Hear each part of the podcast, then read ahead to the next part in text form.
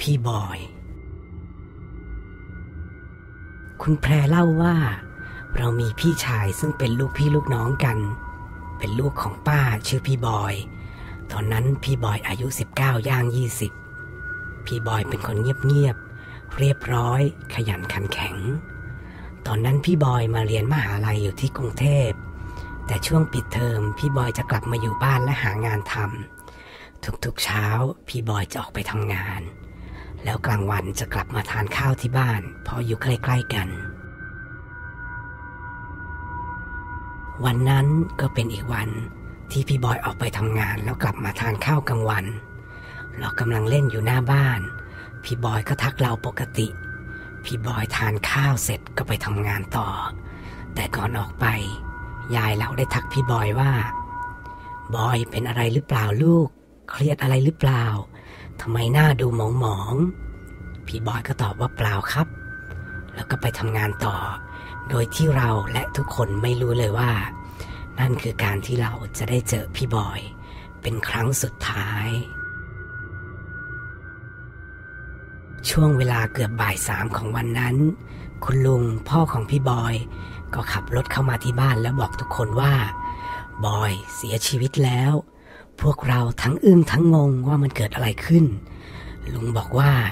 พี่บอยลงไปซ่อมสายไฟที่อยู่ตรงขอบบ่อปลาในไร่ที่เขาทำงานอยู่ แล้วเจ้าของบ่อยังไม่ได้ตัดกระแสไฟ เท้าของพี่บอยจุ่มลงไปในบ่อ เลยทำให้ถูกไฟช็อตเสียชีวิต พวกเราร้องไห้กันหนักมาก ไม่คิดว่าคนดีๆ แบบพี่บอย จะมาด่วนจากไปเร็วขนาดนี้ พวกเราก็ตั้งสวดศพพี่บอยไว้ที่วัด ช่วงนั้นเป็นเดือนเมษายน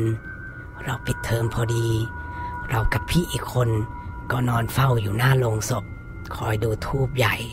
เผื่อเวลาทูบดับจะได้จุดดอกใหม่ทัน จนคืนสุดท้าย เราเป็นคนเอาข้าวไปให้พี่บอย แล้วก็เคาะโลงบอกว่า หนูเอาของที่พี่ชอบมาให้แล้วนะ คิดถึงพี่บอยนะ เวลามีปัญหาหนูก็ไม่รู้จะไปคุยกับใครเลยทีนี้ คืนนั้น พอพระสวดเสร็จเก็บของเสร็จอะไรเรียบร้อยแล้ว เราก็เดินกลับบ้าน วัดกับบ้านห่างกันแค่ 200 เมตร ระหว่างที่เดินกลับเราได้กลิ่นทูบตามมาตลอดจนถึงหน้าบ้าน พออยู่หน้าบ้าน เราเลยพูดว่า ขอบคุณนะพี่บอย ที่เดินมาเป็นเพื่อนหนู จากนั้นกลิ่นทูบก็กลายเป็นกลิ่นดอกไม้หอมๆ แล้วก็จางหายไป พอมาเช้าอีกวันซึ่งเป็นวันเผา ช่วงเช้าพวกญาติญาติเราก็นิมนต์หลวงพ่อมาทำพิธีบวชให้กับพี่บอย ตามความปรารถนาก่อนตาย เราก็เตรียมเครื่องบวชพร้อมทุกอย่าง ตอนที่หลวงพ่อกำลังจะเปลี่ยนผ้า เอาจีวรใหม่ที่เราเตรียมไว้ทำเครื่องบวชให้พี่บอยไปห่มแทน ช่างภาพที่เราจ้างมาในงาน ก็จับภาพอะไรได้บางอย่าง แต่ช่วยกันดูก็ยังไม่แน่ใจว่าคืออะไร จนเผาเสร็จอะไรเสร็จเรียบร้อย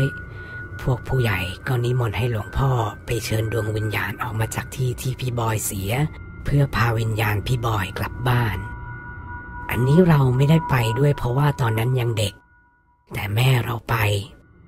แล้วแม่มาเล่าให้ฟังทีหลังว่า ทางที่เข้าไปในไร่มันลึกมาก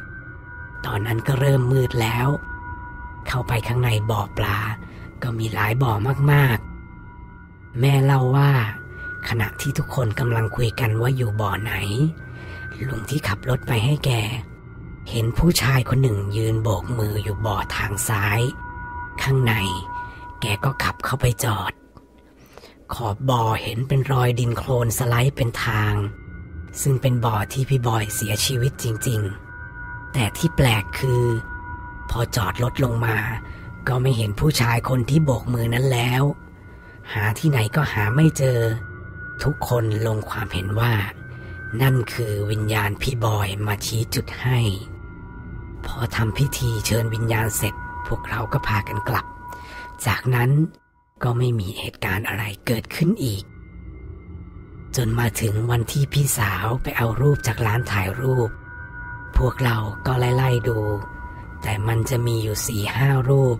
ที่เป็นช่วงตอนทำพิธีบวชที่หลวงพ่อกำลังจะคุมผ้าจีวรใหม่แทนพี่บอย ในรูปนั้น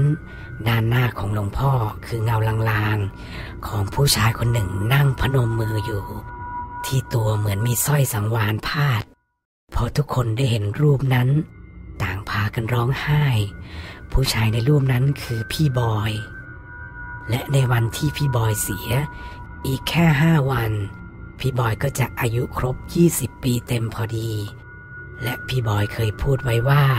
จะบวชภายในปีที่อายุเต็ม 20 ปี เรื่องราวก็มีเพียงเท่านี้ ถึงแม้เวลาจะผ่านไป 9 ปีแล้ว แต่น้องสาวคนนี้ ก็ยังคิดถึงพี่บอยอยู่เสมอ ด้วยความรักจากน้องสาว นี่เป็นเรื่องเล่าจากคุณแพร เพื่อนสนิทของผมเอง